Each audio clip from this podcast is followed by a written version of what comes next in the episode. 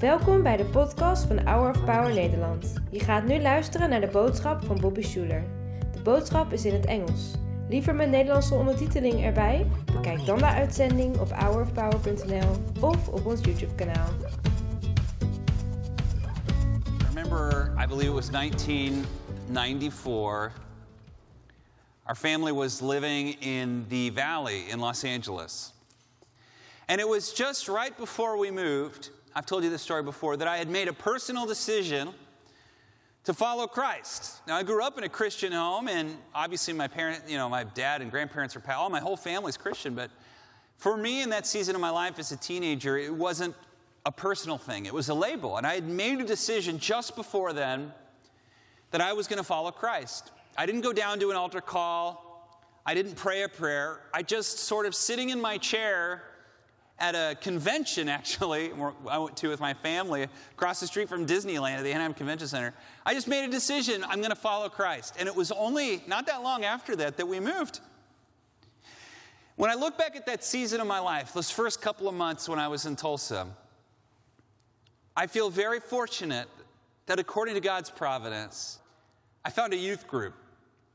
And it was just the exact youth group I needed. It was called 180, it was the youth ministry for Church on the Move, and I believe at the time might have been the largest youth ministry in the, in the world or in the country. When I went, there were easily 2,000 kids every Wednesday. And I remember just feeling like instantly I was getting sucked in, like I belonged. And it just instantly felt like I had a purpose, I had a calling, but most importantly, they never asked me if I believed the right stuff. They never asked me if I drank or did drugs. I didn't, but they never asked. They didn't, they didn't ask anything about my past. It was just the second you got there, you belonged. And I believe, and I want to make the argument today, this is precisely, precisely how churches ought to be, not just with teenagers, but with everybody. That the question we ought to be asking ourselves is how can we make someone, when they're with me, not just when they come to church, but when they're with me, get a sense that they belong, even though they may not believe or behave or do the things that I think they ought to do or think the things that they ought to think? How can they get a sense of belonging from a person like me? Well, today I want to talk about so the hands of a servant leader, the hands of a servant leader.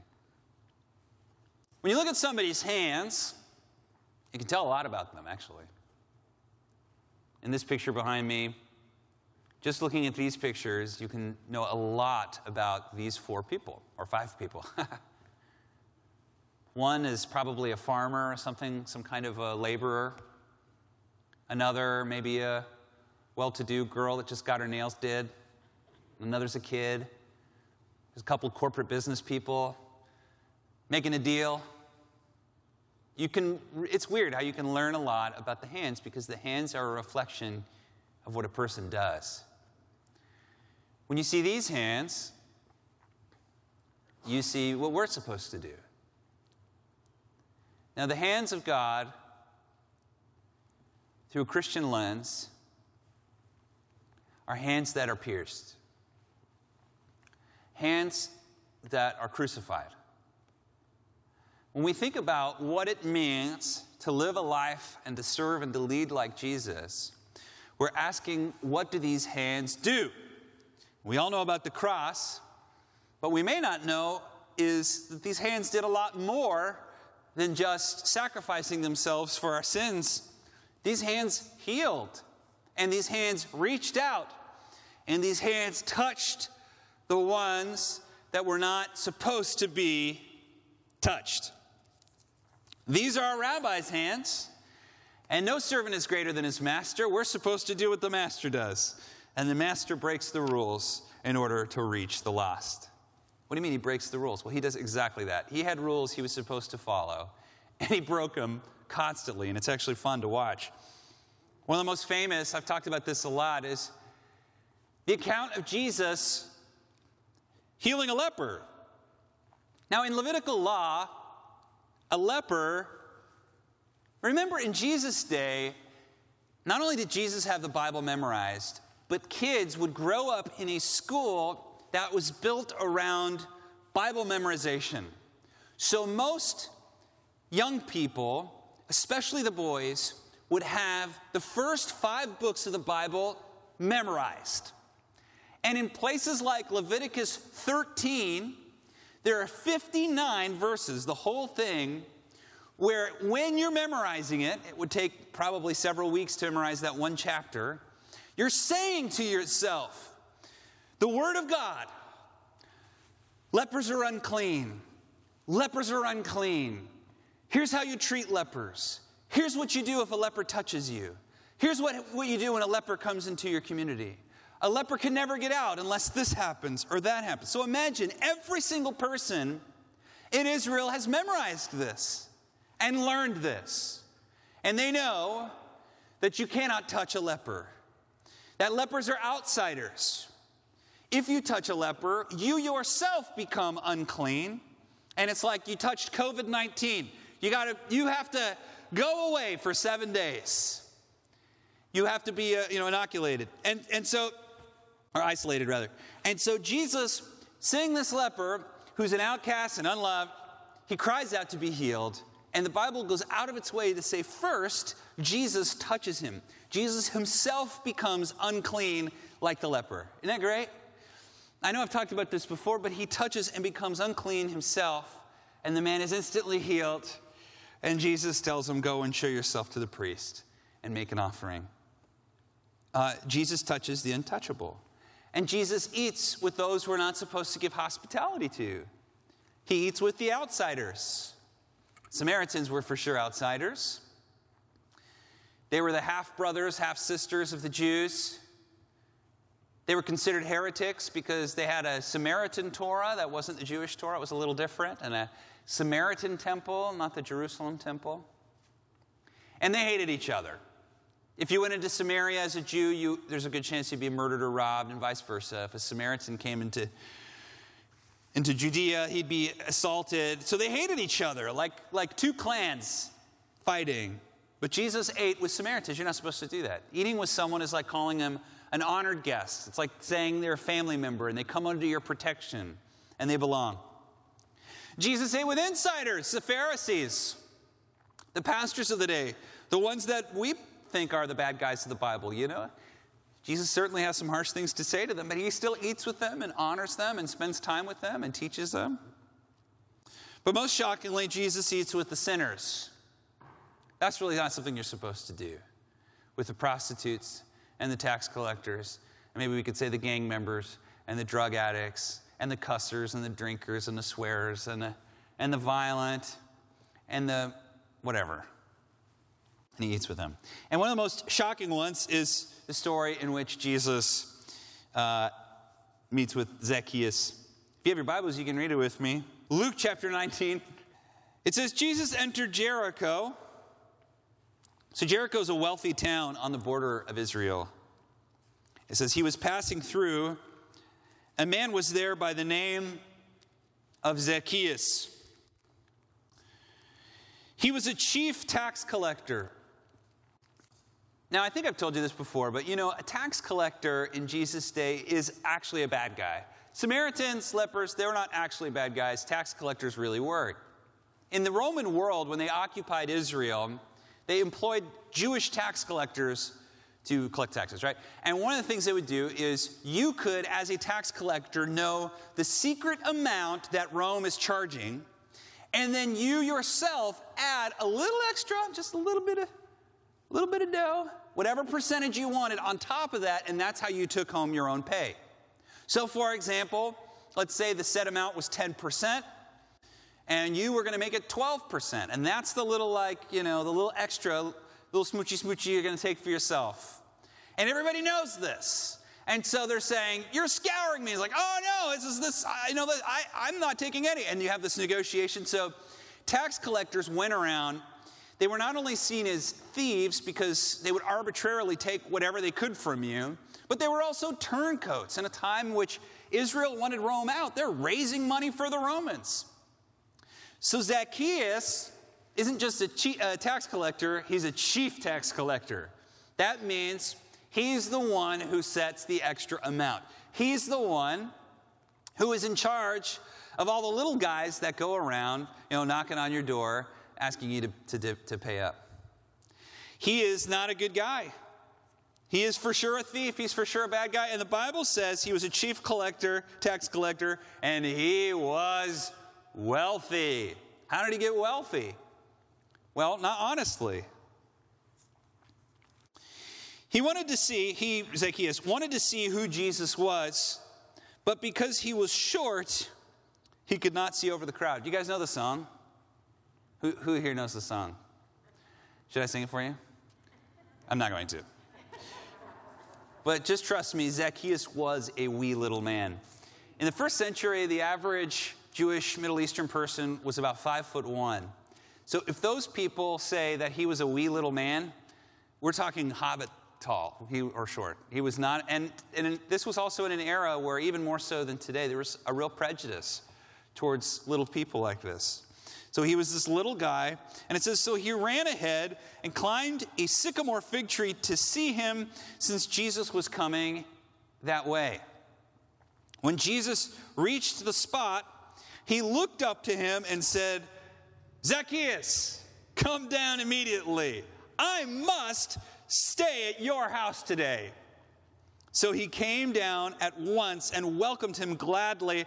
And all the people that saw this began to mutter, He has gone to the guest of a sinner. And boy, were they right. They're looking at Zacchaeus and going, That guy stole my grandma's medical money and she couldn't get her pills. That guy, do you, Rabbi, do you know what that guy has done? Are you serious? You're going to you're going to eat with him? Let me tell you something. Okay, so what's Zacchaeus' response? Obviously, surprise. It says, Zacchaeus stood up and said to the Lord, Look, Lord, here and now I give half of my possessions to the poor. And if I have cheated anybody out of anything, I will pay back four times the amount. By the way, that is, that's what the Torah requires to thieves. If you steal $10, you have to return $40. Jesus said to him, Salvation has come to this house, because this man too is a son of Abraham. For the Son of Man came to seek and save the lost. You know, Jesus Christ is the smartest person who's ever lived. The reason he did it this way is because it works. It actually works. It's practical. It's wise. Can I tell you, how many people do you think begged, banged on uh, Zacchaeus' door over the years? Zacchaeus, you son of a gun! You son of a gun! You robbed my, you pay it back now. I'm going to murder you. We're coming for you. How many times do you think that happened? And you know what Zacchaeus' response was? Almost every time, I guarantee you. Go pound sand. Am I right? And here, a righteous man looks at Zacchaeus, and all he does is say, Hey, Zacchaeus, can I eat with you? Can I spend some time with you? Can we be friends? I am so glad that in a room of perfect pastors, of great achievers, perfect parents, amazing people, Jesus would look at me and say, Hey, Bobby, can I eat with you? Can I spend some time with you? It's so easy in life to not only feel, but know that I am not up to snuff with so many great people, or I am a sinner, or I am an outsider. But even then, Jesus just looks at you and says, Hey, can I come to your house today? Friend, I can tell you, there is no powerful there's no more powerful or more beneficial or more practical way to turn a heart than that. Than to say to someone, You belong. You matter. You old goat, you're my friend. I'm on your side. You see, there is an incredible power in belonging. And can I just tell you that Satan knows this? Satan knows this. And this is one of the greatest ways that Satan is stealing our kids, our teenagers. If you go into Los Angeles and downtown and you see these gangs, you will see these kids who very often grew up without a dad, who found a community that even though they kill people and sell drugs, and even though they're rough, this community has a set of rules, has a way you can get respect, has a way that you can be in and a way that you can be out. And when they point to those kids and they say, You belong with us, you belong here, those kids find a home. Oh, as a pastor, I have seen how hell uses the power of belonging to seduce, in particular, young people into lifestyles we would never ever think they would be a part of. Simply because it's the place where they feel the most belonging. Whether it's gangs or drugs or prostitution or any of the other things that you think of with your niece or nephew or, or your friend's kids or you or whatever or looking back on your own life when you did those things, you know the power of belonging. And remember when I was in high school and there was a young girl that came to faith, she told me, Bobby, I'm, she's like, I'm giving up weed. I'm not going to smoke weed anymore. And she came to me and she said, But I got to be honest with you about this. I feel sad about it. It's something I really enjoy. Not just the weed, but I really enjoy sitting around with my friends sitting in a circle and telling stories and smoking a bowl. But I'm going to give it up for the Lord. See, what I could hear in her voice is she knew she was giving up one place where she knew for sure that she belonged to go to another place that she wasn't sure if she would belong. She'd never been there.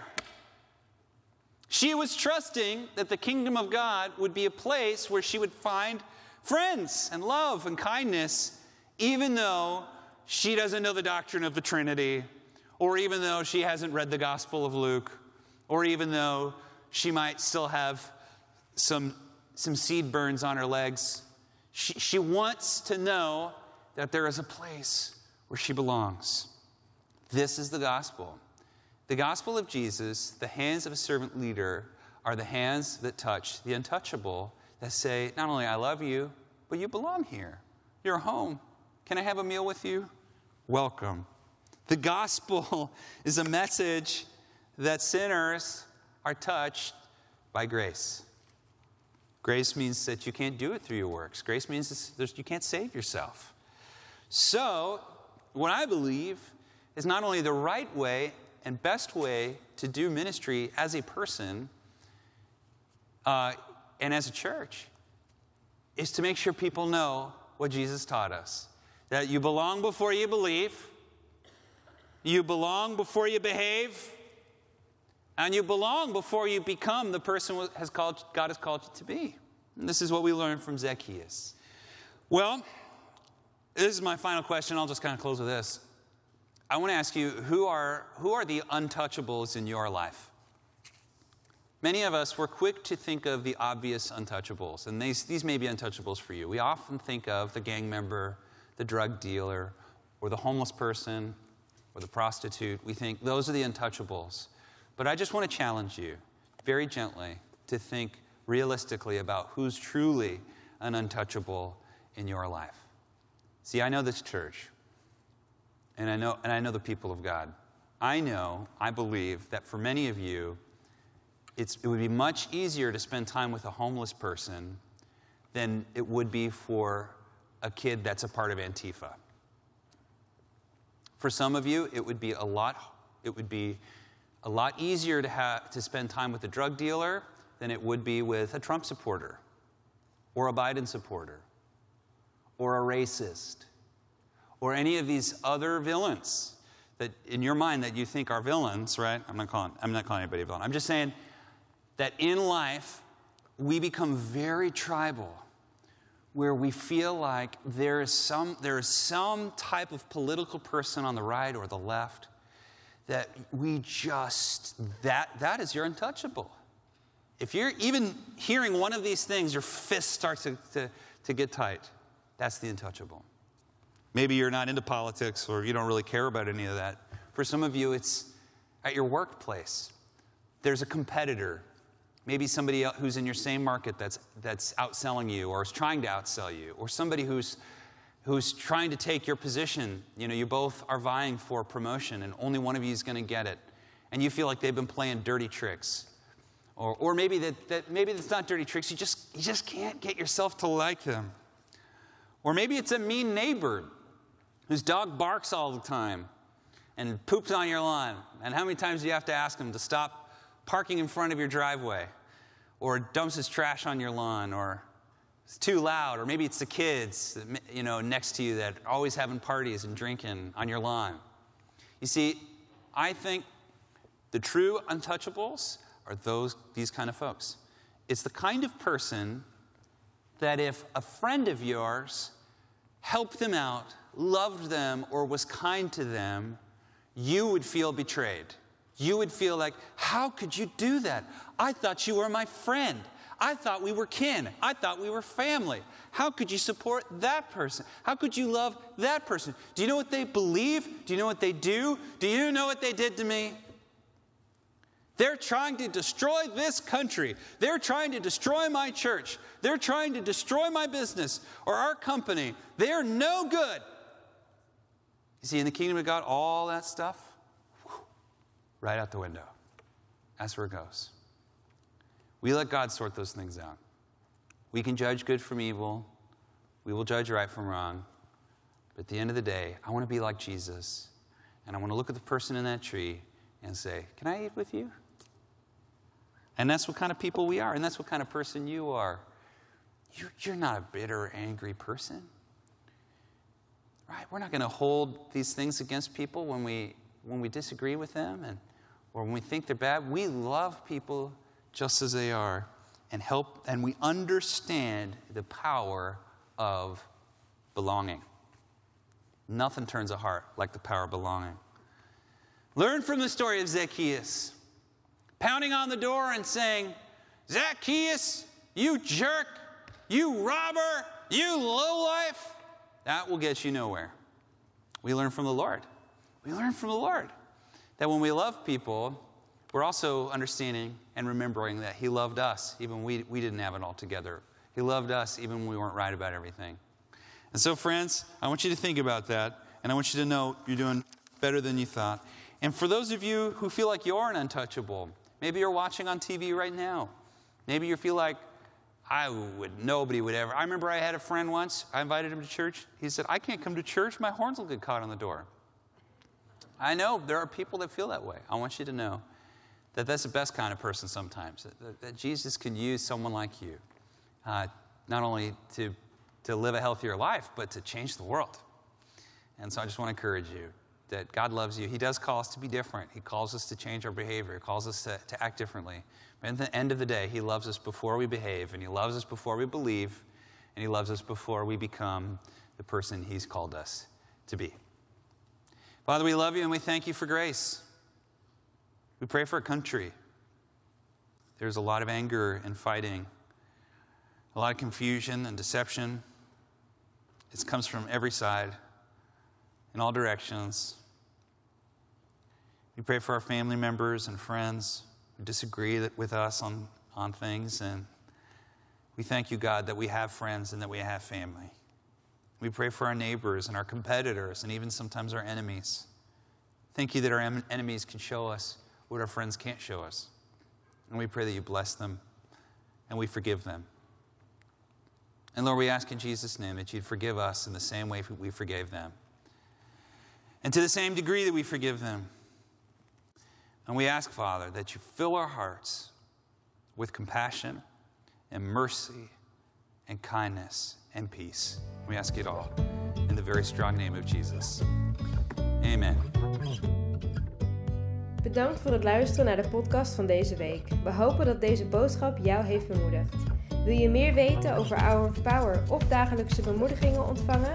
Ga dan naar www.hourofpower.nl.